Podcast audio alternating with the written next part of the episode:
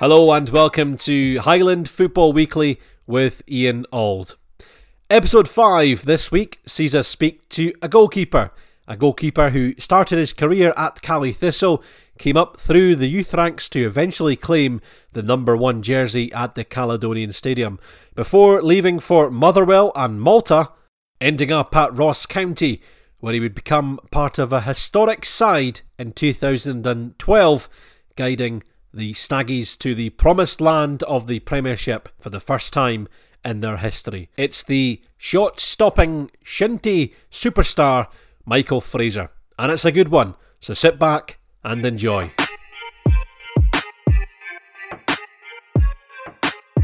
Michael Fraser, how are you? Yeah, very good, thanks. Uh, glad to be here for a wee chat.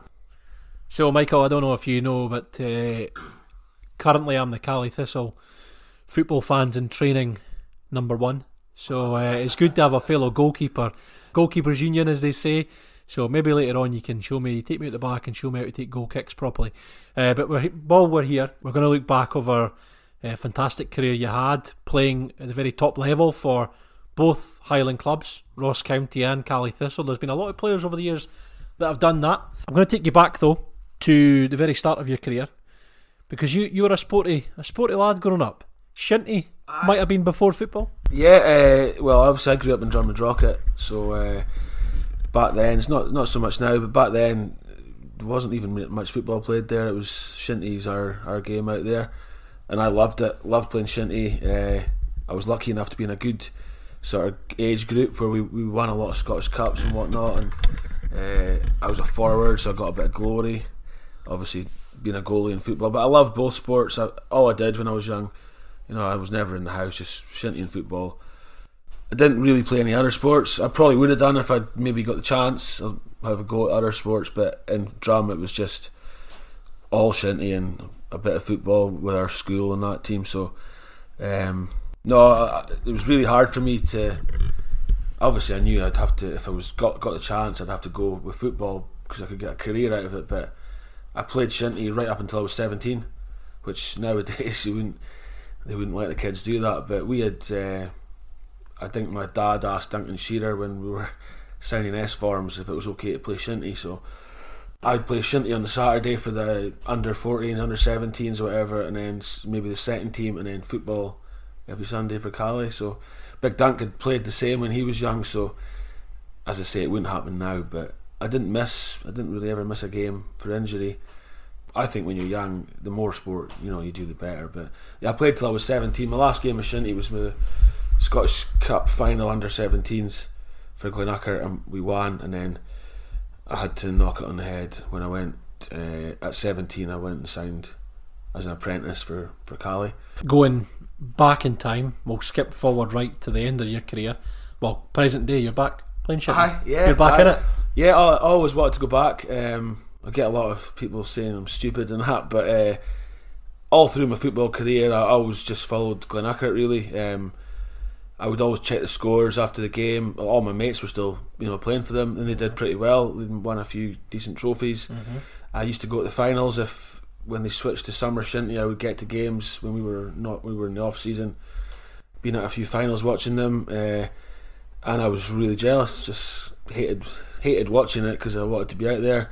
So I always thought I would come back, and uh, circumstances, I'd had enough of football, um, and I thought, right, I'm going to go pay my fifty quid a year and go and play shinty. So I started again, and it was really difficult, you know, to try to pick up after, I think it was about fourteen and a half years I hadn't played for.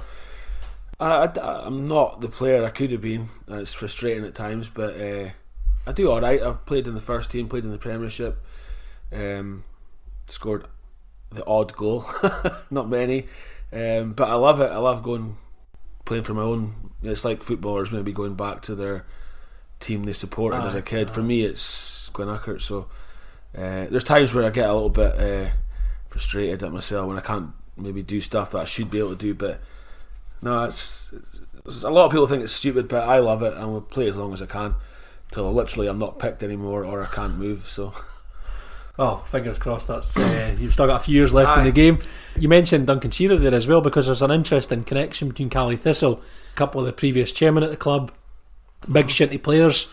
Dunk Shearer, was it was it Fort William or was it Lochaber he played for? Dunk, I think, played for Kamali. I'm not sure. Kamali, okay. You might you might dispute that. Um, but obviously Dunk's from Fort William. They've got three big clubs there. Donald Park played for Shinty for Kamali. I know he's from Cool. Right, okay. Um, so there's a few of few of us kicking about that have done a bit of both. Um, but no, it's it's obviously just part of growing up where I grew up, and I just love the sport. So I love both sports. So it's just I was glad that I could do both for as long as I did, mm-hmm. to be honest. But like you say, the the the long term, the yeah. career, obviously Shinty's, you know, um, amateur at, yeah. the, at the moment. Yeah. There's, there's obviously it's very uh, well run, but um, to make a living at the game, you know, it was football for for you. Um, so you signed for Caley Thistle at the age of seventeen. Yeah, goalkeeper.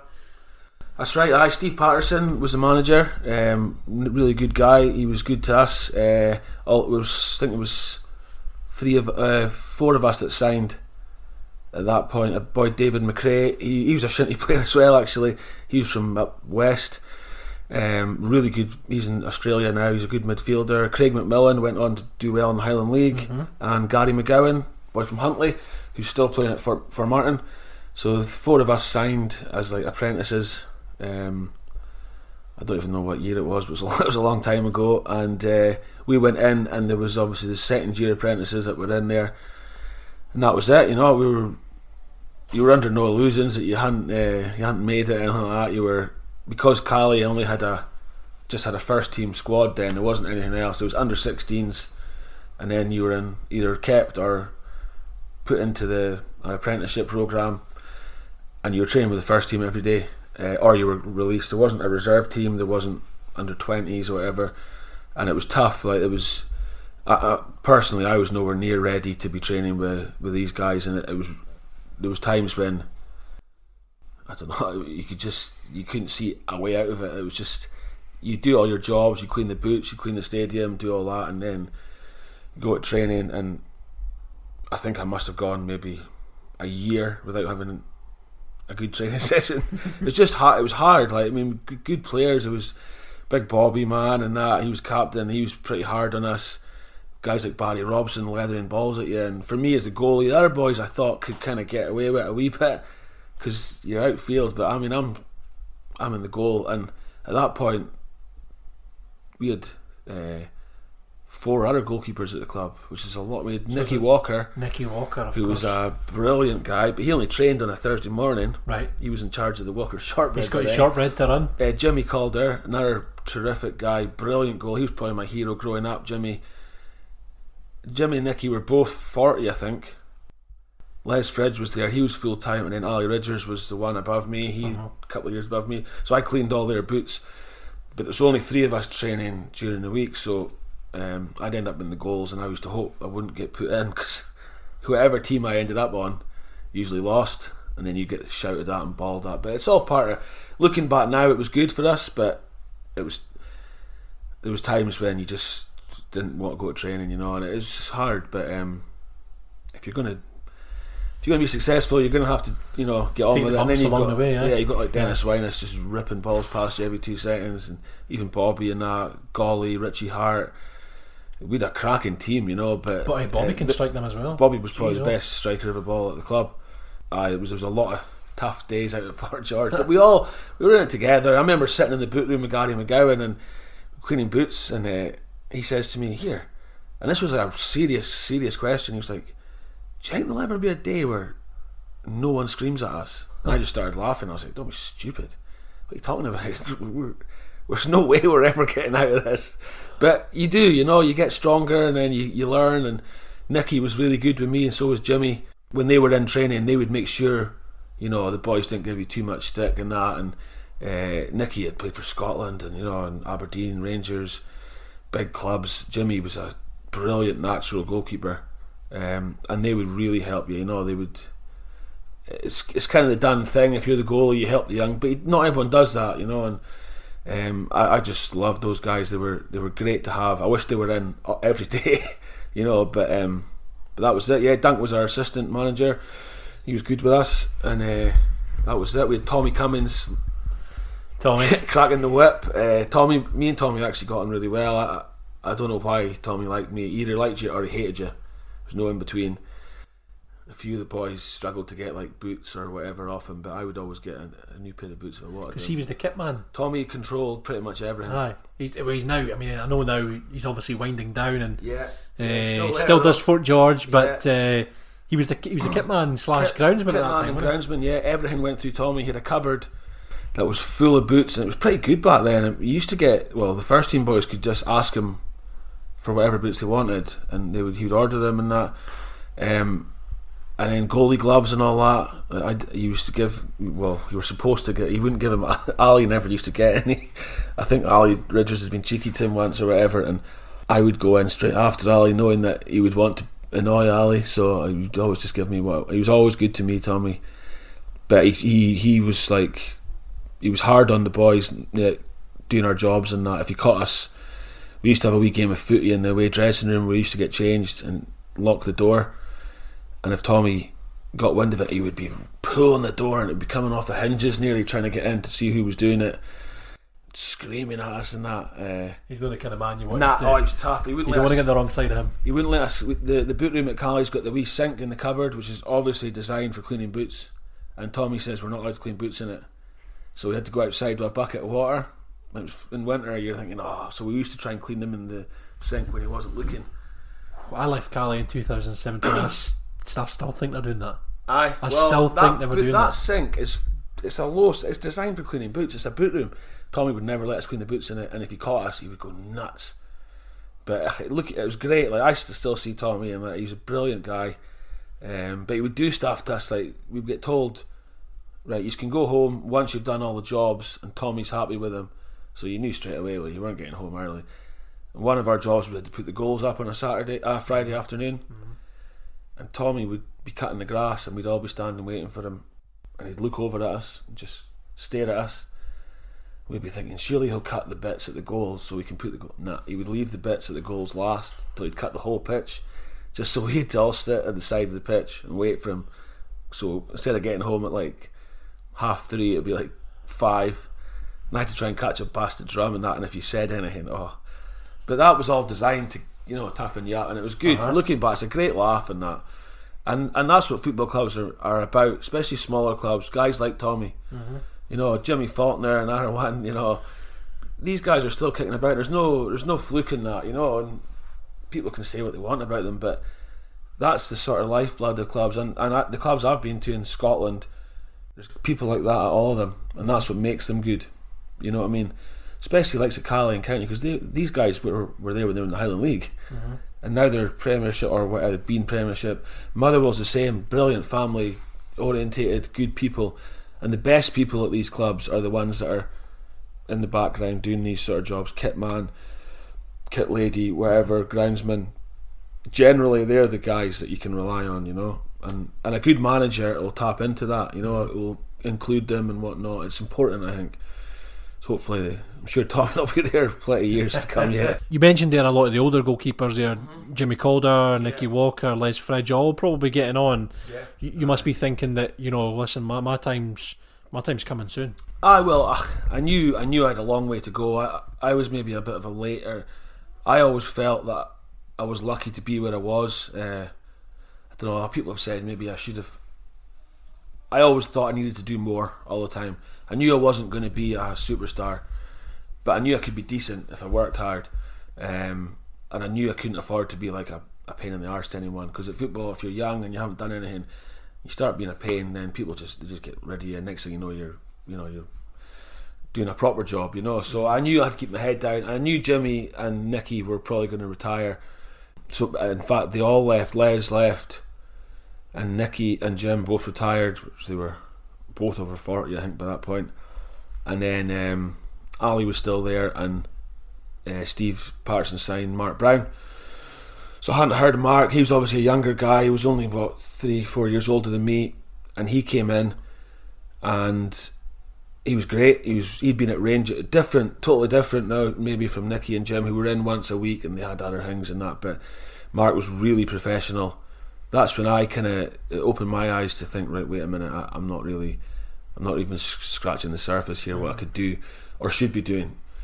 Because Caley were, I mean, Caley were a first division club, but they, we weren't really operating like one most of the time. It's more of a great team, great, you know, the manager and that got brilliant results, but looking back, we were kind of a, we were just, I don't know, it, it wasn't a.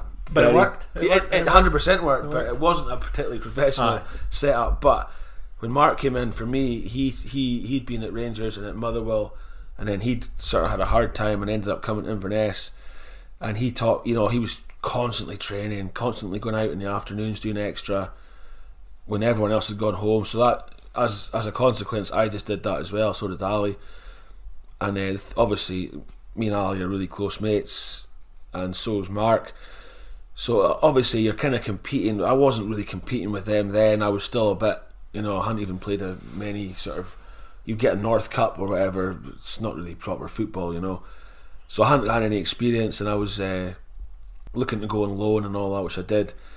Having Mark there really helped. He he came in and did really well, as everyone knows. He was just so consistent, you know, and mm-hmm.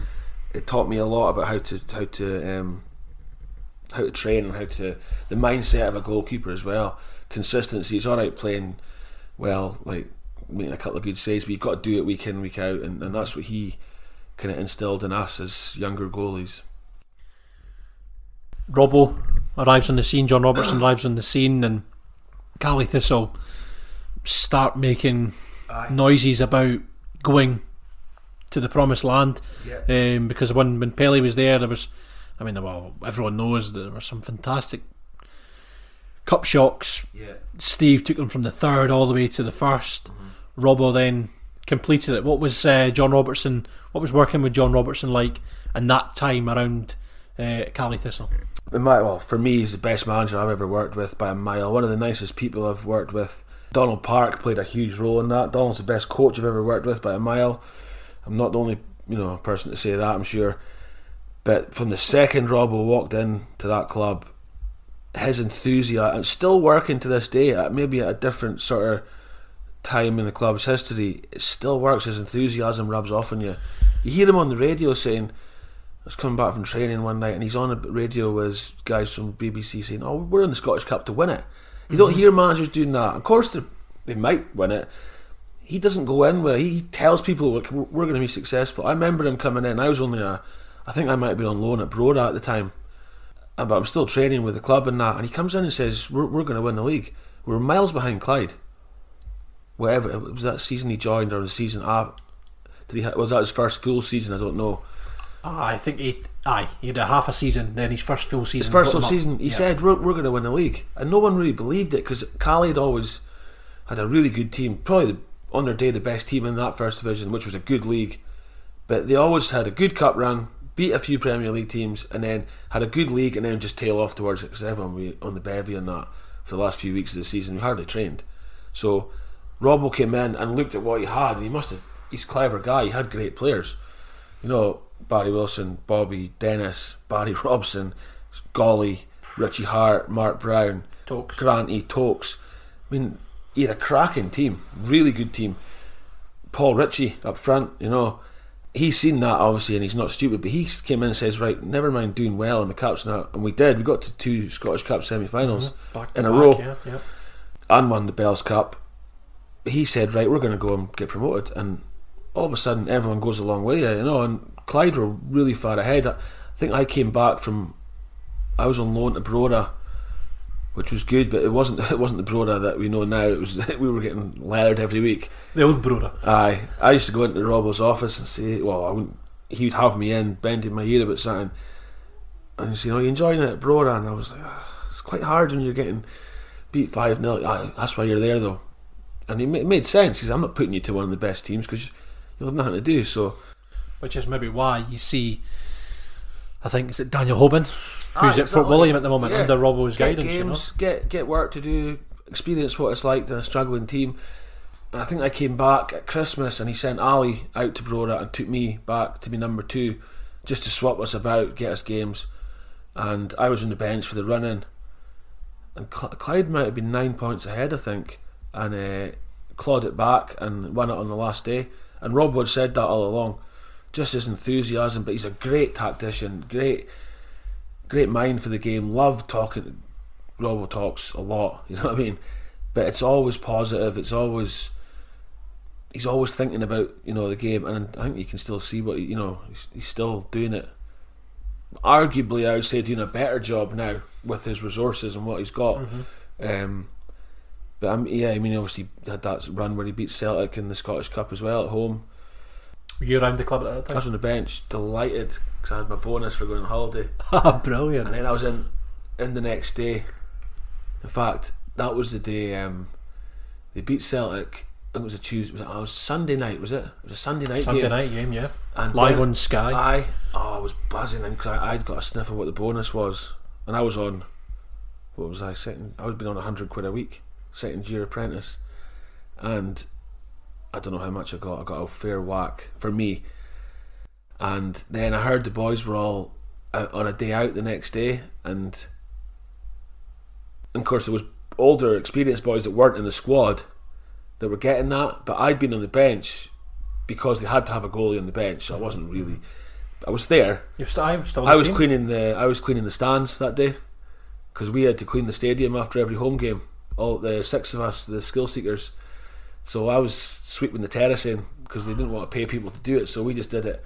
So the boys were all off up the town, and I'm thinking, well, I was actually, I was actually on the bench. I'm part of the. And I thought, well, I say something, and I thought, nah, I bet, don't be stupid, you'll get shot down. So I, I, the day after that, I was back with the other boys. Just three of us would clean the stand, and then back then you only had the the, ter- the terracing behind the goal, aye, and the side, and we would have to sweep and clear up all the rubbish, and it had been a big game.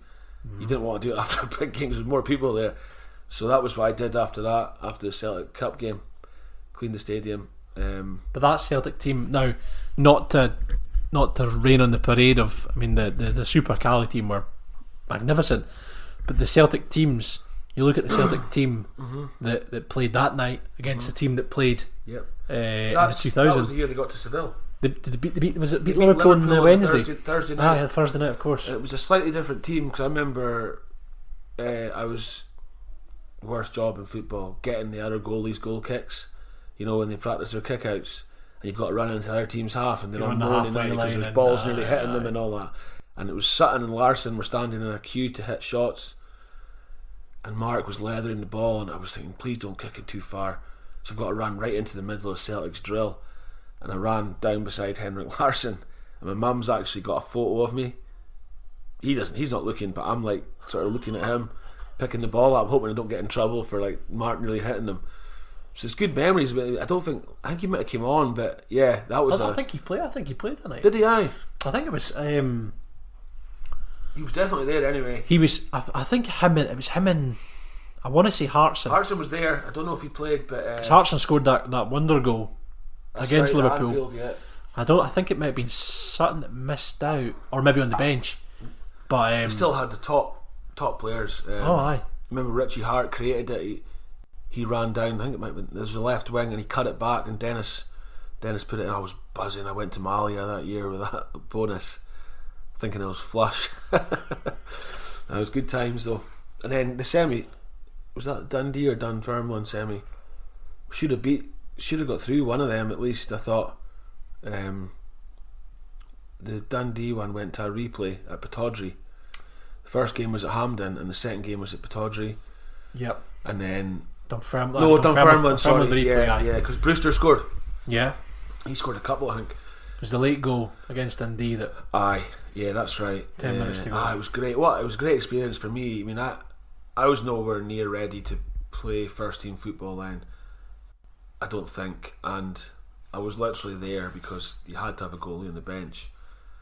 Caley, being Caley, I'm not going to shell out for an expensive goalie for the bench, but uh, you take what you can get in football. And for me to be in that in that environment and that and big games like that and listen to Robbo and Parkey and how they go about it and the you know the good players that we had, it was really good good experience for me. Do you remember your debut? Yeah, uh, Pittodrie, home game at Pittodrie. Of course, the old ground, ground here. Weird, aye. Well, Robbo had told everyone we were going up, and we got up, and then there was a they weren't sure if they were going to go for it and build the stands, and then. Looking back, it was mental. I mean, to go and play your home games at Pittodrie, we would go down on the Friday and that, and um, stay over usually.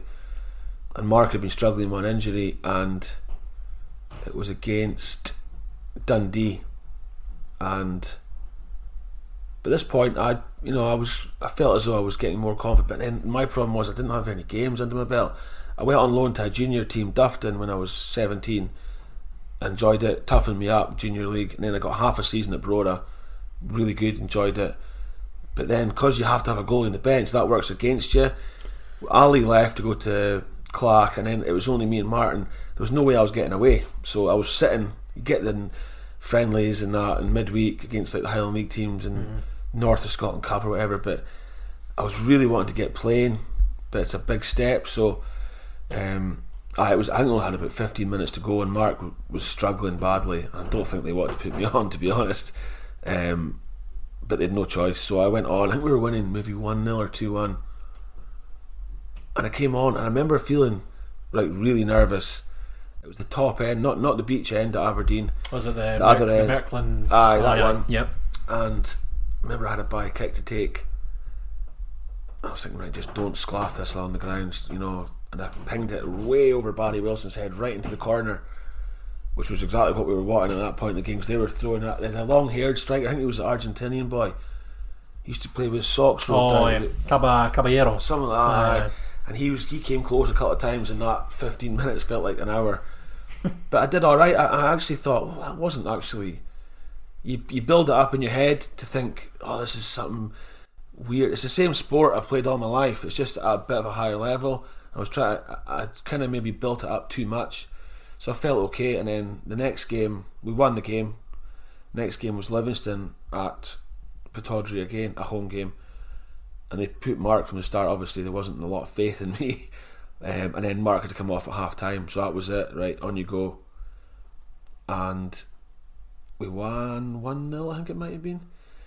And I made a really good save. I think it might have been Derek Lilly or someone headed it, and I tipped it onto the bar. And I was really worried that the ref wasn't going to give a corner, even though I shouldn't have wanted a corner given. You always want to claim a save. But I was, uh, I was worried in case they scored from the corner. But I was looking at the ref, thinking, "Come on, give that. That was a good save. That." Um. I did alright, did felt quite confident, did well. I remember one of the Livy strikers got through on goal and he hit a shot and I never even seen it. And then I, that was kind of a realisation, this is a, you know, these guys are, it's only Livingston, but it's on our level. Yeah, and he hit it and I honestly never seen it, and I hit the bar and I remember thinking, geez, that was lucky. And then came off, I was over the moon that we'd won, I'd helped, at least like contributed a wee bit. And then Robbo says, I think I was on maybe... What was I getting? That was my first year as a proper pro, and we all thought we were in for a big wage rise. I think I was on one hundred seventy-five pounds a week or something like that, and I'm playing the S P L because they don't have to pay you because you've never done anything in the game. And a couple of boys complained about that, and Robbo never actually held it against them. But anyway, I was on this money, so Rob, Robbo got on the bus to go home. There was only a few players on it. It was, there was never many boys went home to Inverness, and Ross Totley was there and Granty. And Robbo, he'd had a couple of drinks, but he was like, right, I'm giving you a new, I'm giving you an extra one hundred pounds in your wages. You've proved to me you can handle it. It's only one hundred pounds, but that for me was like over a third of what I was getting, so that put me up to nearly a living wage. uh, and I was like, oh, you sure? You sure? And he says, yeah, yeah. And uh, Jimmy Faulkner was there, he was secretary. I was like, boys, he's hearing that. And they were like, calm down. I was like, Tokes, did you hear that? Yeah, yeah, don't worry, don't worry. They were all getting a few beers and that. So I got home and I was thinking, geez, I've just won the lottery. I'm, no, I'm on like nearly three hundred quid a week. Opened the paper on Sunday, Rob was away to Hearts. That was his last game. Right, okay, right. And I thought, oh no, what, what about my one hundred pounds? So we had witnesses, Jimmy Faulkner. That's why I did it, right? Record so, it, you get it recorded. I honestly, I knew Caley and I was like, they're not going to give me it, they're not going to give me it. And I went in on the Monday and I was like, I think Grasser was in charge of the, the finance side then. Mm-hmm. I was like, oh, John says he was, I know he's away, but uh, he said he was going to give me a, he was like, oh, right, right. And Jimmy, I said to Jimmy, and to be fair to them, they did. And honestly, I was so buzzing that I got that bit extra. Um, but that was the last thing Robbo did for me, you know, at the cl- well, not the last thing, he's done a lot for me over the years, but uh, it was weird. It turned out to be his last game. and at that point that had kind of got us a wee cushion, so we were kind of, we weren't mid-table safe, but we were we were doing all right. We had a yeah. bad start, but we kind of levelled out a bit, um, and then obviously uh, Brew came in after Robbo went to Hearts, so I was gutted Robbo and Parky left, because they were, I knew Robbo liked me as a player and that, but I knew he was always, you, you just want to play for managers that you think kind of like you, you know, and he was always good to me, so I'll tell a lot of the boys though, but aye, that was the last thing that happened under Robbo. Got an extra one hundred quid. So you made your debut, mm-hmm. um, two thousand seven, Mark Brown joins Celtic. I think it's January two thousand seven. Gordon Strachan takes him to Celtic. Aye. You're obviously a good friend of Mark Brown, but yeah. part of you is that part of you saying all the best at Aye. Celtic. Here's my chance to, to be number one. Delighted to see the back of him. But uh, yeah, that was a few years later on. Charlie was the manager, and to be honest, we we were in the S P L Reserve League by then. That was really good for likes of me, because you'd play like. You'd play the other S P L teams, and a lot of them put strong teams out, you know. I, you'd play at maybe Easter Road against Hibs and that, and Airdrie against Celtic, Rangers, Clyde, and you'd always have first. It felt like nearly proper football. You were playing against experienced guys, mm-hmm. um, and I, I I was really fe- feeling a lot more confident then. And I got to the stage where I know Mark had a lot over me, because he'd played for about five years straight, a lot of experience in that, but I was feeling as though I was up there getting near with him. I didn't think I would get in, because he never seemed to get injured or lose form, but I knew that I was closing the gap on him, and I felt confident that if it was a straight fight I could have a reasonable claim. But obviously it happened in, I think it was the January, and Donald Park actually, Mark never said anything to me, but he's quite like that, Mark. He'll keep it, his cards close to his chest, but Parky gave me the heads up. I was in the changing room and he says, "Oh, your mate's away to Celtic," and I was like, "Oh wow." He goes, "So make sure you're ready," and then that was it. It was maybe a Thursday. Come the Saturday, I was playing against Hibs uh, at home. Straight in. Uh, Charlie was good with me. He was said, "Look, you'll get your chance. I'll need to take someone else in as well, but you'll you've done well. Um, you were ready to play as it was, so we'll put you in." So I went in. I think we beat Hibs three nine at home. I think it was, and it was good. I felt, you know, I felt confident. I was, I felt as if I deserved it. I'd been there a long time, and I'd sort of paid my dues. So I was, it was a dream come true. I just wanted to be a first choice goalie and get a chance to play every week, rather than doing the warm up and then sitting on the bench. But that's the life of a goalie. Sometimes, you know, you find some guys have had the whole career doing that. Mm-hmm. Some guys have been made rich doing that, you know. One Premier League winner with medals yeah, and whatever, yeah. you know, sitting on a bench. yeah, so no, I was a, it was a, it was great for me. It came at the right time, because I think if Craig Brewster had still been in charge, I probably wouldn't have got that chance. I've nothing against Craig. He was a, he was a, a nice guy, uh, p- person wise. I just I didn't rate him as a manager, really, and he didn't rate me as a goalie. He would have got rid of me, I think, if he could have done. Um, but you know, it's a bit of bad luck, maybe him not fancying me, but it's a good luck that when I got the opportunity, Charlie was in charge. Charlie had known me for over ten years, and he'd seen me play. I'd played for him in the reserves, yep. played with him in the reserves, and uh, you know, you take what you can get, and, and that was my chance. So I'm going to fast forward you when you mentioned Craig there. I'm going to fast forward to two thousand eight nine, a season that everyone looks back at, Caley Thistle, it, it wasn't a nice season. Midway through the season, Ryan Esson comes in. He's number two at the time. Mm-hmm. Um, Ryan Esson takes your place. Yeah. You drop out the team, although you eventually do come back in for the uh-huh. remainder of the season. Probably January time is a very interesting time. I don't know what, what time-wise for, for yourself, but January is a very interesting time, because Craig Brewster is on the verge of leaving. There's rumours that he's going to he's going to leave the football club. There's a lot of noises behind the scenes that he's going to leave. Yeah. Things aren't great on the pitch. The club are bottom of the table. Yeah. There's also talk of a pre-contract yeah. with yourself as well. Um, yeah. Was that round about the same time? Was that before that uh, Motherwell came on the scene? It was around about the same. What happened was uh, I'd played the previous season, to be fair. Craig, I'd played the whole previous season, pretty much every game. Mm-hmm. He did try and drop me once for the boy Zibby, and he put me straight back in. And a good season. Um, it, to be fair with me and Craig, if I made one mistake, I was out. That was the way he was, and it, I don't blame him for that. He's an, honestly, he's a decent guy, Craig. See him, I was, he's you know, good lad. What a player he was. Mm-hmm. The the main reason we did so well when he first came was because we had him up front. Now that is the truth. That's fact. The guy was a phenomenal player, especially for his age. He was hard, finished with both feet. He was clever. Defenders must have hated playing against him. Him and Dargo up front. That's why we were successful. And it, it probably looked like he was a good manager. In my mind, he wasn't a great manager. He didn't have any people skills, and the training was off boring. The boys weren't happy. But if you're winning and you've got this guy up front, that's we would never have been able to sign Craig if he wasn't mm-hmm. our player manager. Of course, the second time he came back, he wasn't playing. So it was just the training and that, and it wasn't just me. There was a lot of people kind of weren't happy. But anyway, you do what you're told, you know, you do your training.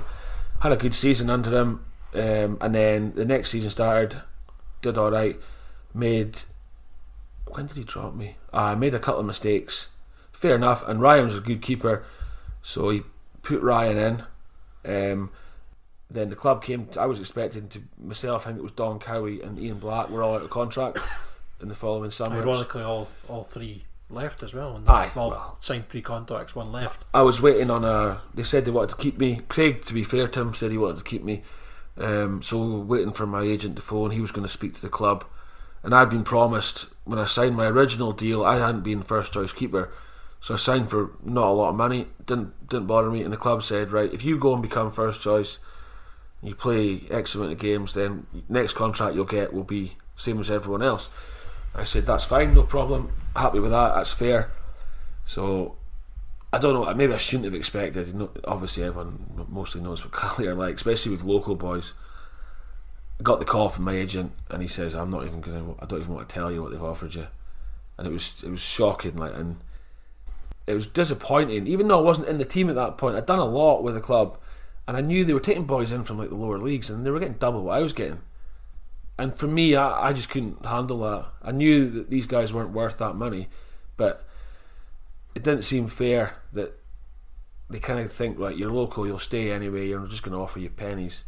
So I mean, my agent was like, look, they've said this is what they're going to offer you. It was nowhere near, so he, he'd already rejected it before he spoke to me. So I said, right, no bother, we'll just look somewhere else, that's fine. Um, Craig had said, look, well, we'll give you another offer and that. Obviously, they, they needed two keepers, so they wanted to keep me. Um, obviously what you're talking about, the Motherwell interest, I can't remember when I heard about it, but they did they, they informed Caley that they would they wanted to speak to me, so it must have been December, January time. Um, spoke with the manager Mark McGee, spoke with Colin Meldrum, went, uh, I went down there, and, and Craig was under pressure at the time, but I, by that point my mind had gone and I was wanting, I was wanting away, and I, I wanted to move away, I wanted to do something different. I've always yeah. liked Glasgow.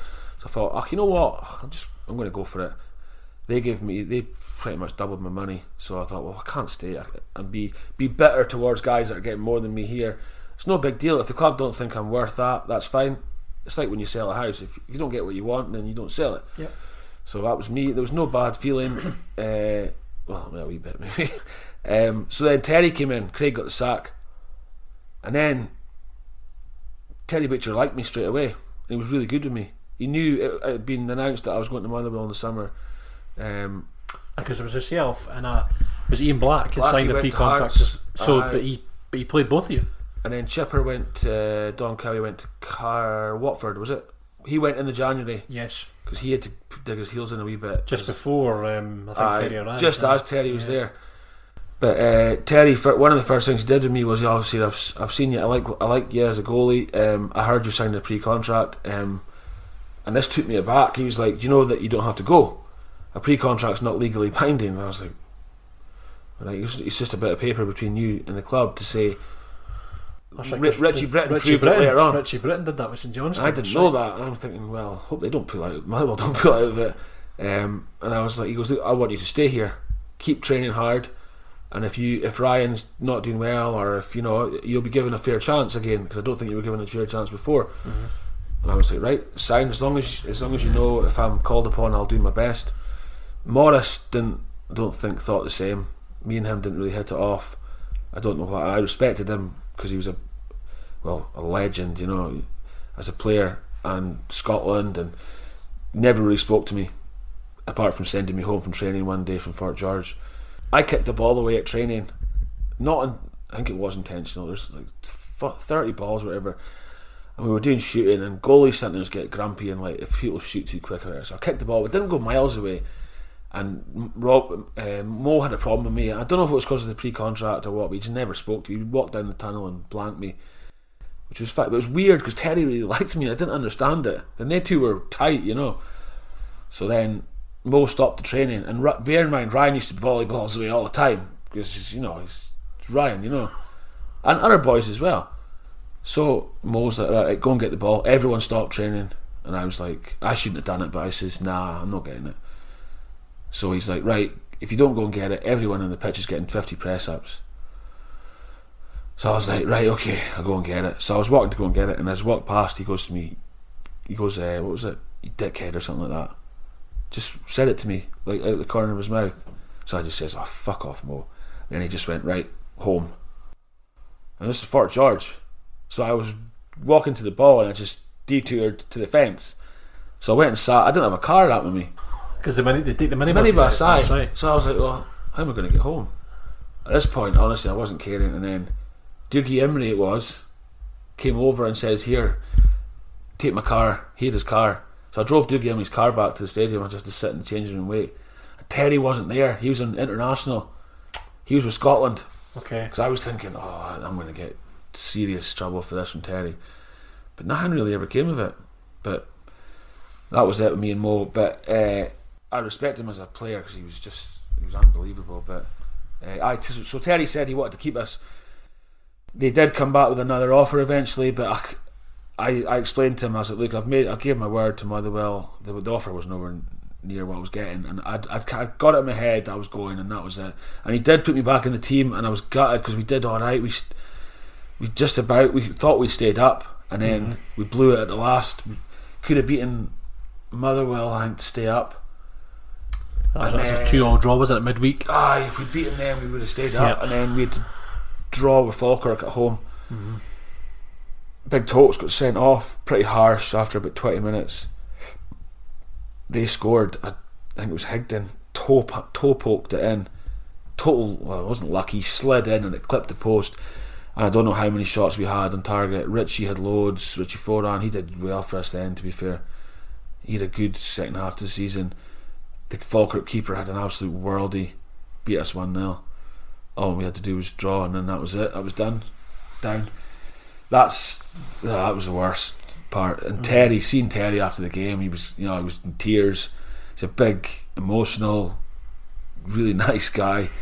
And he's nuts, you know. He'll go and shout and ball at you, but I didn't mind that with Terry. He'd shout and ball at you, and then he, he would get on the bus, go home or whatever, and he would come up and say, "Oh, do you know what I'm talking about?" You know, and you'd forgive him. He, you'd be like, "Oh, all right, sorry, Gaffer. I should have done I better." Think, I think you know where you are. You know where Terry, you are. That's you why know? I like Terry, because he would tear shreds off you, lobbing stuff at you, and that. And then you could see him. He was hurting, and I like the thing that happened with me and Mo. He didn't make a big deal of it. You know, he could have thrown the book at me, even though I don't think I was out of order. It doesn't matter. He's assistant manager, so you are out of order, mm-hmm. um, and that's his right hand man and that. But Terry was good. Like, you did know where you were with him. And then seeing him after that game, man, he was in tears. And he, he's played at the World Cup. You know what I mean? A few World Cups probably. He's, you know, and it still mattered to him that much. You know, mm-hmm. it was it was so bad. Like, it was it was a It was just the worst way to end it, but obviously, what can you do? You... Working with him for a couple of months, um, and in close proximity, any any that stand out, any memories of Terry uh, Butcher? Terry, he was. I can't remember them all. He, he was just he was in your face. You know what I mean? He's everything he did, but he looked like he couldn't have played football. He was like hunched over, and that his legs looked pretty knackered. But that's probably from playing all those years. But I remember. We played at Pittodrie against Aberdeen, and I think I must have been out of the team because I think we were doing runs after the game. The subs were doing like their runs after the game, and we we'd been beaten, and we came in, and all I seen was Lucozade Sport dripping off the roof, like bottles everywhere. So we so you, you come in and you just slither around the side so you know it doesn't catch his eye. You sit down. It's quite tight, the Pittodrie. It's not that tight, but it's smallish changing room, narrow. And then he started again. He was picking up f- unopened bottles of Lucasade Sport and just belting them off the ground, and they were just exploding everywhere. I think that might have been David Proctor that was getting it that day. I've got a funny feeling it was Prox, and he was just sit- sitting there, Lucasade all over his face, Lucasade dripping off the walls, everyone's clothes. Well, Terry had his had his uh, thing going, you know. But that's what he was like, and I honestly didn't bother me, yeah. But a really nice guy, just a a nice, nice guy, and a, another legend as a player. You know what I mean? For me, that was. I mean, you forget when they're your manager what what they've done in the game. Even you know Craig Brewster, what a player. John Robertson, what a player. Uh, Charlie was a great player. You know these guys, but Terry Butcher was captain of England. You know what I mean? It's it's a. Like Beckham was captain of England probably at that point. Ah, you know, that's that's the that sort of level you're talking about. Yep. So I mean, to, to work with these guys and like to to get to know them and that, you know, it's it's, it's good. I'm gonna skip forward a couple of years because I, I know you had time at Motherwell, but you Don't come forget about that. To be fair, aye. Well, I, I skipped over Motherwell, but you're back in the Highlands, two thousand eleven. Aye. You're back in the Highlands. Yeah. You're not wearing the. I was going to say blue and red, but you never did wear the blue and no, red. You were wearing no. yellow or some kind of colour that there was in. You signed for Ross County. Yeah. You go and sign for Ross County in the uh, Championship, First Division at the time. Yeah. Derek Adams just takes over in the summer. He comes back from Hibs. He yeah. replaces uh, Jimmy Calderwood. Uh-huh. Um, what were the? Uh, what was behind the move to Ross County? Because I, I think you were. You were released by Motherwell at the time. You were you yeah. were heading out the club. I got released by Motherwell a year early. Um, I didn't I didn't have a great time there. Partly my own fault. I, I was struggling con- for confidence in that, and uh, had some pretty pretty low times down there. But I ended up playing in Malta for a year. I got let go by Motherwell in the September. No, when is the transfer window shut in the summer? August, end of oh, August was it? August. I got let go on the last day of the transfer window because if I didn't, I would have been stuck there. So anyway, I went over to Malta and played, which wasn't obviously uh, where I imagined playing my football, but I had a good time. I needed, I didn't, wasn't sure if I was going to keep going because I had no confidence, gone, everything gone. Even the thought of playing a game, I was, I don't know what, why, but I just I couldn't do anything right. So anyway, it was either go there or get back home playing the Highland League or whatever. So I went over and uh, I actually really enjoyed it. Played games and it was better level than what I thought. Enjoyed it, nice place to live, got a good tan, uh, met some good friends, and I started playing pretty well. And then towards the end of the season, I was like, I'll need to try and get home, or you know. So I got a bit in the paper back home. It was one of the Daily Record or whatever, and just hoping someone would maybe see it and give us a call. So then, out of the blue, I got a text from my agent saying, "Look, Derek Adams is interested in you." And I was like, right, that's what we. It'll be really good, you know, um, especially from being away. When you're away, you're out of the picture and everyone forgets about you, and then having not had a good time at Motherwell. So I phoned Derek, and uh, when I was in Malta, I was still there, uh, and he says, right, yeah, um, this is what we'll offer you. I wasn't in a position to be bargaining money wise. One year contract, if you want it, it's yours. Can I get, can you get agreement on it? And I was like, yep, no bother. He says, right, when are you home? I says, well, I need to sort the end of the season out, and then I'd had a cartilage operation actually over there, so I only just made it back for the last game of the season. And then he told me when pre-season was starting, so I was like, wow, this is what a chance this is, you know, considering where I'd been. Mm-hmm. So yeah, I packed up my stuff and went home. Where uh, I phoned my dad, says I'm coming home, live with you uh, for a bit, signing for County. So I lived back in Drum initially, and then signed for County, and it was like it was great. I never thought I'd get a chance at a decent club like that, you know, after having a bad time, um, and couldn't have gone any better really. I was gonna say, what a season! A lot, honestly, that was that was an inc- that is the incredible best, season. It's the best group of players, team, season. Uh, I played my best football. Uh, the guys that we had, honestly, it was funny you said it because I went through that. Uh, earlier on I was I was doing a bit of um, But I, I followed Ross County that season uh, with M F R, and I remember the I remember, it, was, it was just a tremendous ridiculous, season. Honestly. And when you look at the players, I mean, you, you must have you must have signed, uh, and then shortly after, Tokes and Grant Monroe arrive. Uh, Tokes no, Tokes the season after. Sorry, yeah, Grant Monroe. Grant Monroe arrived. Grant Russell was, Duncan. Granty and Russell would sign before me, I think, or or whatever, the same time, whatever. Um, yeah, I mean. Derek and me, oh, Derek's whether it was luck or good management, I don't know, but see the, the not just good players, that dressing room was unbelievable. Such a good dressing room. Not all of us were like best mates, like we all got on, but it was a brilliant, honestly, maybe from winning helps and having a good run, but honestly I don't think you I don't think that really happens much now. You get a dressing room that close. It might have been the fact that boys were up here on their own, maybe without their families, and their, their I was single at the time, so we were out all the time, we were winning all the time, you know. Um, a lot of boys lived together, digs. It's another so, season that you did, was there not a group of guys, I want to say Michael Gardine and a few others, yes, they had, he, he's bought a mini, a yeah, minivan and all travelled up to Dingwall I, together, and you I know that just breeds that.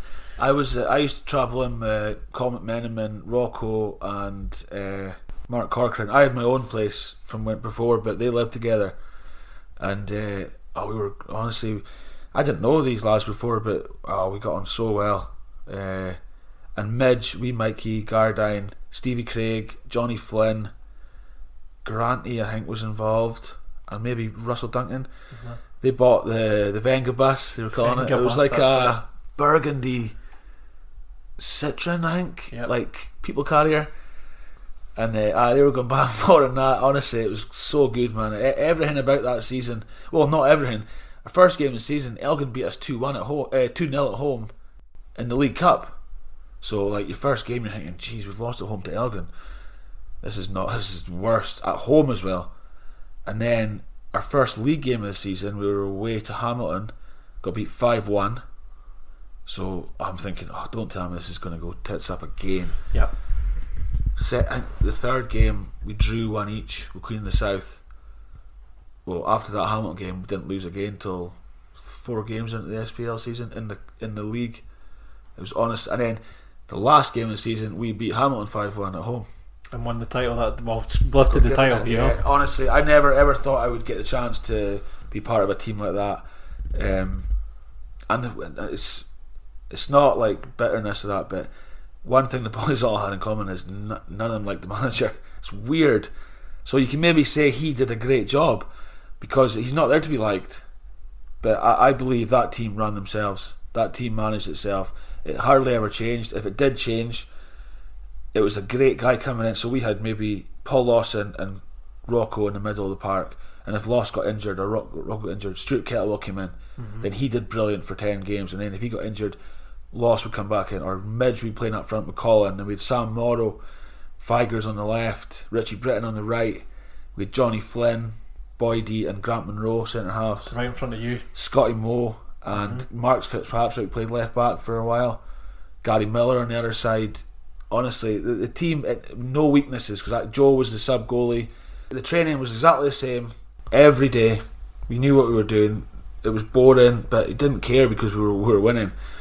Derek had his times where, I remember Stuart Balmer got us after the Hamilton game. He was our assistant manager after we got beat five one, and he says, look, he, he was, the gaffer was going nuts, blaming everyone and that, and Stuart got a hold of us on the warm up for training. He goes, look boys, I'm looking at this squad and I'll tell you right now, if you stick together and ignore him, or not ignore him but don't let him get to you, you stick together, you'll win this league. And I was like, I don't know if we won the league, but you know, there's good teams in it, but he was right. As soon as we got that momentum, it was just every week. It didn't feel like we were going to lose. We had a few close ones, you know, one ones or two twos or like close results. And then Falkirk were our nearest challengers for most of the season, and we went down there on, I think it was Boxing Day, and we were one nothing down in the last minute, and McMenamin blasted one in from a tight angle to draw one one. If they beat us then, they could have got within a good, I think it was a couple of points, maybe with a game in hand as well, because they stuck with us. They had a good young team that year. Mm-hmm. Stephen Presley in charge. Yeah, Yeah. Did he, did he not? I'm sure he had a he had a, right, a he had a go at you. Did you not? Aye, there was a bit of that. Aye, most of that was aimed at George and Derek. We didn't. I didn't sit right with me. That I didn't like that. I didn't like people looking at us as you know, a bunch of dicks because the way they behave. If you beat a team, you you, you know you, you act like you know humility. It's not much. It's not really anything wrong with being a bad loser because you've lost. But if you're a winner, if you win a game, you, you show a bit of humility and you don't rub people's noses in it, which sometimes used to happen, which made it harder for us when that team came to play us again. You know what I mean? I remember one game we drew at home to Morton. Obviously, we should have beat Morton, but it was like a Tuesday night, and they scored a penalty in the last minute to draw with us. We're still we were still clear at the top of the league, so we come in and George has gone into the referee's changing room, taken all their sandwiches away from them and chucked them in our room. It was a penalty. Even if it wasn't, what? Take the, they probably got to drive about four hours to get home. And I think it's part of the thing, you've got to give opposition players and referees. Mm-hmm. So we went in the room and took the sandwiches off them, the referees, just to pee. And you're thinking, that looks bad on all of us. He, he tell you what, he made, he put some squad together and we'd had the league sewn up. In fact, We we won the league before we weren't playing. We won it on a Tuesday night when somebody drew with Dundee. Dundee ended up being our closest rivals. It was a bit of an anticlimax. I was sitting in my house. And ironically, they got promoted that season as well know, because of Rangers. Because of Rangers I don't want to say because Rangers, Rangers demise because Rangers died because then I'll get I'll get hate mail. But they did. Aye, they did. Aye. But uh, I so I got like a text from someone. So I've won the league. I was like, oh well. But it would have been nice to be. But we had Ayr United away on the Wednesday night, so it's the last place you want to go, you know. So we went down on. Obviously, everyone's buzzing and that. We were thinking, oh, surely, like you'll let us have a bit of a, you know, a bit of a party or whatever, because we were due to stay in at Glasgow after the game, because Ayr is obviously that far away. So we went down to Ayr, but Derek was right. The one thing he did right was well, a few things, but he he kept us going because we had this unbeaten run to defend, and we didn't want to lose it. We wanted to just take the foot off the gas, you know. We wanted to go right to the end, and he was right in that. He was, and uh, I think we beat Ayr like four two or something like that. Just played them off the park. Went back to the hotel in Cumbernauld, and we're thinking, like, surely he's got something like for it. We've won the league. Nothing, nothing there. Not even a meal. Colin McMenamin had taken like a crate of tenants in his bag with him, and he but no one else had any. So we all got like one can each. Derek was raging, but we weren't caring. No, it was, uh, even Richie Britton and all that. We were all getting a few, well, one each. That's all we had. So we went to the hotel, and the boys were like, "Come on!" Some of us, are, well, most of us, had never won anything in their lives. Maybe never win anything again. I didn't. So we're like, "Oh, we'll sit at the bar." It was like half eleven at night by this point. And if we'd known, we would have taken gear and went out to Glasgow, but no one thought of that. So we ended up getting a few drinks at the bar. Just, just us sitting on a couch. Everyone there, all the boys. Getting a good laugh and just you know, and that's what it's all about. That's it is. I mean, we, we, we that's what you. That's the moments yeah. you you crave. From, I never. I'd won a league at Caley, but I didn't play, so I don't count that as winning anything. Yeah. And uh, it was brilliant. You know, I was really good mates with these guys, and Derek turns up and goes, "Right, you bunch of bandits, get yourselves to bed. You've got a big game on Saturday. We were playing Dundee at home on Saturday. Everyone in bed now." And then Dick stormed off. So like, boys were like. Right, either we all stay here or we all go to bed. No one's going to sneak off and get. So the boys just, even like the boys that wouldn't normally do that, I probably would normally, but boys we were like, nah, we'll just stay. He's not going to sack us all, you know what I mean? We just won the league, so we all stayed. Most of us stayed up. And actually, they were setting up for breakfast. We were still sitting there. And then, the, the, no, about whatever time in the morning, the guy said, right, we're closing the bar. So me and another goalie, Joe, we went up and just got like fourteen pints and just took them to the table, right, just for us or whoever. So we had enough to keep us going. And then they started setting up for breakfast. Then we're like, oh, if he comes down and sees us now. So we sort of scuttled up to the bedroom, got changed and that. Didn't say a word to us the whole way home. Right, right, okay. And then we were in training on the Friday. Stuart Balmer goes to us in the warm up just to let you know, boys, he's absolutely fuming, but he's not saying anything yet. So if you lose to Dundee tomorrow or draw, expect fireworks. So we were like, right, no bother. So went out, pretty much a full house. That was good back then. The jail end was still the jail end, you know, with yeah, the terrace end. It was yeah. so good that season. That end was full. We were shooting into it um, second half, and we always scored into that end. It was brilliant. and uh, pumped them three nil. Nothing was ever said. He couldn't, you know, so we, we were lucky that we won, but we deserved that, you know. It was good, but it could have been better. It could have been, something could have been done, even a nice meal, or I don't know, I don't know, it's a bit awkward at that time of night down there, but we could have done a bit more for Did it. You, I'm, I'm trying to think that, I know they've definitely done it when they won the League Cup. I was there the day that, that County won, they beat Hamilton, ironically, five one, getting them back for that defeat, the only defeat that season, in the league anyway. Um, and then you you won, you won the they won the trophy. Did they do an open top bus after that? No, that? So that must have been. I mean that, no, that okay round thing. Well, brilliant experience. I was you know? dreading that. I thought it was a stupid idea. I admit, I was I was maybe being a bit of a killjoy. The day was great. It was a full house. Played Hamilton, pumped them, um, got our medals and all that. It was brilliant. And we had, they did they put on a nice meal for us upstairs. My mum and dad were there and that. And, Uh, mates and all that were up, and it was good. And then they had this open top bus, and I was thinking, oh jeez, this is going to be embarrassing. Like if we drive around Dingwall, there's like ten people there. But honestly, it was the whole high street was jammed with people, and I totally didn't expect that. It was it was a really good experience, really good.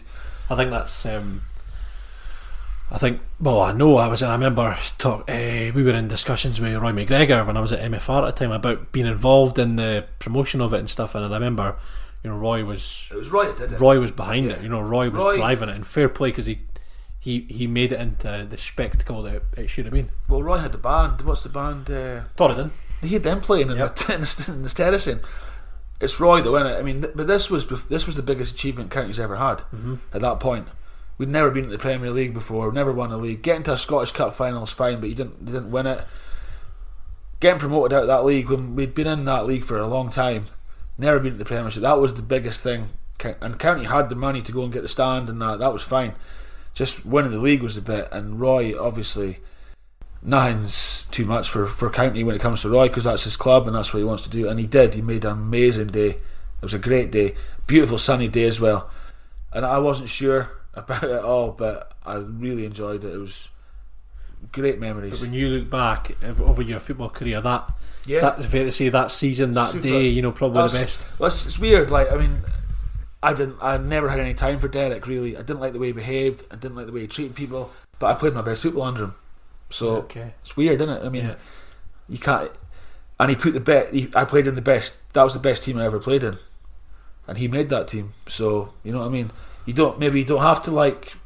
I think you have to respect your manager. I didn't really respect Derek, but he gave me the the best experience of my football career. So it wasn't all bad, you know. It was it was uh, that was that season was just unbelievable, really good.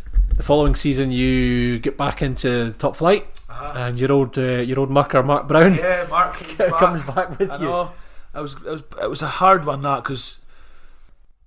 I dislocated my finger and the bone came through the skin in, Hol- in Holland when we were pre-season, a week before the season. I just made it to play, um, and Joe was there, Joe Mallon. To be fair, I always thought Joe would replace me because he was he, this boy's like proper, unbelievable. Still a good keeper as well. Oh, like he's unreal, but he never got. And you see, I got some bad luck in my career. He got no luck in his career, and he would have been. He was breathing down my neck, and I knew I had to play well to keep him out. He was, he was honestly. People maybe don't know it because he's never had the chance at a top level. But that boy, if he'd got into the county team, he would have went a year or two, and he would have went maybe even Old Firm or England or whatever. The talent he had. So I was surprised when he brought Mark in, but Derek did those kind of things. Like he would that season, he changed a lot. He let a lot of boys go, and then took in a bigger squad with different sort of characters, and it just wasn't the same. I thought I appreciate you know you have to strengthen when you go up, change things, but I thought he I thought the nucleus of that team should have stayed for another couple of years. I know that I fully expected Joe to take over from me, you know, it's natural. He's he was a top keeper. Guys like Granty and that I think should have been kept longer because the nucleus of that squad that won the league was unbelievable, mm-hmm. and add to that, yeah, get boys in to bolster it. And some boys wanted to leave. We lost Midge and that, uh, Gary Miller as well, and Scotty Moe left. But I just felt that team was broken up too quick. I know it's a different league and it's a harder league, but I thought it should have been kept together. When Mark came in, I, I had no idea. You just get sort of sprung on you. But by that point, I mean, I was quite confident of playing every week, and, and to be honest, I thought I, should, I mean, I thought I deserved to. I can't remember why he dropped me that time. Yeah, because he came out of the blue. He started the season. He, yeah, he obviously stuck with you. Yeah, it kept going. I think Mark came in, and then you came back and ended the season as well. Aye, Mark got in. I can't remember. I didn't have a bad run of it though, and that was one time I felt really hard done by, especially because I remember what he said to me. Uh, we were walking off the training field one day. He didn't even look at me. He just walked along beside me and went, "I'm changing it for tonight. I've stuck by you long enough." And then he walked off. And I was like, what? I think we'd lost a couple of games, and maybe one or two goals were my fault. But I'd had a good start, and I know when I've had a good start to the season or a poor start, and I know when I, and you know yourself, if you're honest with yourself, and I, there was no way I thought I was getting dropped. And he he just says, "I've stuck by you long enough." I felt, I didn't say to him, but I, sh- I wish now I'd said, "What do you mean you stuck by me long enough? When I won you, helped win you a league, was that sticking by me?" You know, it's the way it is. Yeah, I got back in. I think I played twenty odd games. To me, though, it was an achievement to get back to the Premier League. Mm-hmm. After I, I literally I was at rock bottom for a wee while, football wise, and I don't know if I was. I don't know what there was dark times down the road at Motherwell and that, and it was brought on by fo- football can do that to you at times. Nothing's going right, you know, and the fact that I'd made it back to the Premier League after ending up in arse end of nowhere, you know, in Malta, beautiful country, but to get back to playing at the top level that I was, I that was the top, highest I could have played, and I wasn't, yeah. I wasn't a superstar, but S P L, and to know that I'd played there for most of my most of my games came in the S P L. Mm-hmm. I was proud of that. And I really wanted to keep playing. I, I wanted to be county's number one still. I thought I deserved it. We did well though. We came. They were on a good run after Christmas, to be fair. Well, we did. I wasn't in the team. Did I get back in that season? I think I did. You did, aye. Towards the end, aye. Yeah. And then, yeah, we think we came fifth, was it? It was top six anyway. Because there was that. There was the, the big game at the end of the season against Caley, oh, the derby. I where just before it, okay. Because he brought in Paul Gallagher as well. That's right. He he played that day. Yeah, yeah he yeah, played. Gal came in at well, about three months to go. He got sacked by Dunfermline because they went uh, tits up with the money and that. So there's another bloody Scottish international coming in, and Gal's another good lad, good goalie. But I was doing well in that, and then I went to jump for a ball in training the day before that Cali game, and I tore my calf. So that was it, and I was really wanting to play. I knew we were going to win that game as well because I got a load of stick in the car park after the game from Cali fans. Um, well, after that, that aye, after, we, after we beat them one nil, aye. Cal- aye, I didn't have much time, to be fair, for a lot of the Cali fans. Miserable, most of them, and and really hard on local boys for some reason. But uh, that was, I knew we were going to win that. But that was a good, you know, coming fifth. Cali were what, fourth mm-hmm. or third? No, fourth. Because they had a great. They had well, both clubs had a great. Aye, it was a great well. season for both yeah, clubs. Yeah, really good. I think Cali just there was. I mean, I, I remember that team that day. It was there was a lot of injuries and boys playing out of position. It was. It was a bit of a scrappy game. The big Canadian boy scored a volley. Andre, Andre Haino. He, he was a character. Right? He was a bit. He got a bit of an eye opener when he came to Scottish football. He was dead professional in that. Eh? But Derek, but Derek signed. I remember there was. I mean, these are a couple of heroes now for, for Ross County fans. Uh, Iconomou, Angelos Iconomou, aye, big Eco, Stefan aye. Wolfhard. He's, he's, Couldn't he's, tra- did he not score a winner against Celtic? He scored a winner against Celtic, and he scored two at Tynecastle against Hearts. Absolute right. roasters they were. I was playing, but I, I big step. He was a big chilled out guy. Him like he was cool, loved a bevy and that. And he wasn't really interested in football. And he, to be fair, he wasn't the best. And then he played against Hearts, and we were all like, "Jeez, where'd that come from?" And he nipped, nipped in to get the winner against Celtic, and then he just wrapped it and went back to. Germany. I've got uh, him on Facebook still. He's uh, just popped. I think he went back to uni or something. He was just. He was. He but was, these guys are like. like he that, loved that. the whiskey. That's what he loved. Andre. He used to go into town and get got the whiskey bars and that. Oh, big big Stefan. I loved his whiskey. Aye. But these guys like Andre Haino, like county fans, will only remember him for scoring aye. the goal against Cali in the derby. He was a good player. He was a good player. Yeah. And they just kind of disappeared. But they're yeah, supposed to be cult heroes, you know. You got Ivan Sproul in as well. Ivan Sproul. Of He's course. a character. Like did him, did him and Derek not. Ivan, company blows at Pittodrie. Ivan, Ivan didn't care. Which could be an actual. It could happen to anyone. I, I, I, Ivan did not care. He'd made his money. He'd done well in football. Great wee guy. But see if he wasn't in the team. that was it. And yeah, he'd, he'd said he signed eighteen months, I think he did, and it came to the following January, so he'd, he'd like six months left. He knew he was going back to Northern Ireland. He'd built a big big mansion for himself. He used to always talk to me about when he was going home, and he says uh, came in, he was like, he's just dropped me for tomorrow, I'm off, I'm just going to go home. Just phoned his wife and said she lives, they were living in Murivard, he's like, that's us, we're off home. And he just says, I just cancel my contract, I'll just go home. Jeez. But we see when he was with us, he was good, like he's still fast, scored a lot of goals, funny wee guy, like Ivan, really, really he's a manager actually now himself. I wonder if he's calmed down a bit over in Ireland, but nah, that was the sort of players that did help that year. But the more that happens, you don't always get lucky when you change so many, you know. Yeah, um, yeah, because the, the second season I remember, well that second season in the top flight, there was a lot of Dutch guys. Oh, we went, arrived. All of a sudden that was flavour of the month. We're going to sign Darren Matson, six, you know, Dutch guys. Um, there was a couple of a couple of others come across as well. Yeah, it was, it was Melvin, Melvin Deleuve, Kevin, Kevin Lucassen, Darren, Mark Clock. He rated himself very, very highly. Not, he wasn't. I don't think anyone else did. Delusional, but they were nice lads, Dutch boys there, but they did not know. It's amazing what Inverness to Amsterdam flights can open up, isn't it? I know, eh? As soon as Amsterdam, Inverness to Amsterdam flights. There was about twelve of them came over on trial before the end of the previous season, and he had a big goalie. We, we went to Holland in pre-season twice in a row, and he, he would never tell you. This big goalie comes out. Hey guys, I'm training with you, and I'm like, oh, that's another guy. I'm sure. I used to take guys in trial all the time, and uh, I don't, don't know what happened to him. They never signed him or whatever, but. Uh, Yeah, the Dutch lads were sound, like they were good lads. Melvin's, I've got him in face, he's in uh, one of the Asian countries, he's been there for a good few years, different clubs. Kevin Lucassen got bought by somebody, we sold him to someone, and Daz Matson didn't do very well for us, but he ended up playing in the Eredivisie with someone, someone was saying. Is he was Ado, a really nice guy. Ado Den Haag, something like that, yeah. Aye, he did sure, really well, aye, he just aye. didn't have confidence. Aye. He struggled uh, with us. And you think, well, oh, he's not going to do much, and then a couple of years later, he was doing he really not, well. He, was, he not, was it him that not scored? Did he not score? Was Celtic the first game of the season? He, he, he, he, he scored the opening aye, goal, and then he got off to a good start. Thought, well, here we go, this is yeah. a player, but but then Darren was a good player. Just, just it's just confidence, and then he, he went somewhere and, and got that confidence. But I like the Dutch. The Dutch boys were good crack. Like they were a uh, good laugh. Big, I thought Big Kevin was going to lair Derek one day because he was a unit. That boy, and Derek was in his face, and it was Kilmarnock away.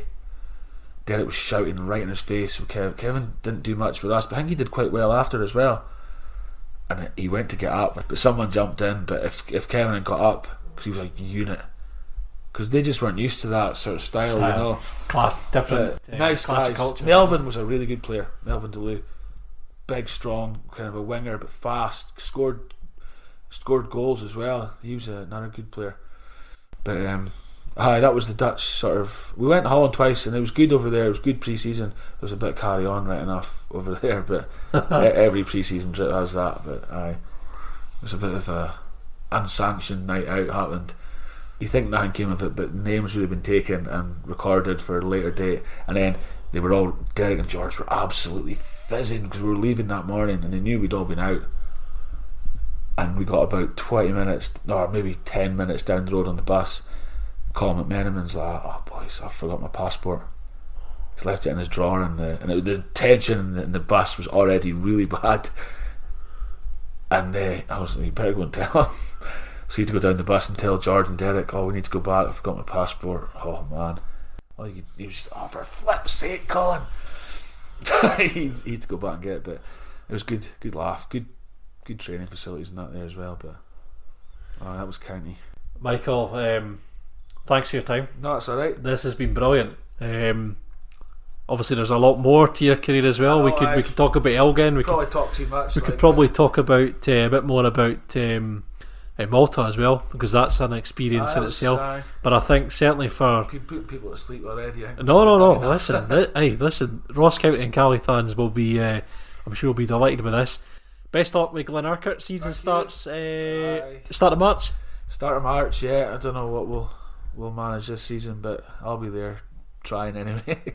Try to keep the legs going. Uh, best of luck with the uh, with the season ahead, and uh, and thanks again. Brilliant. It's my pleasure.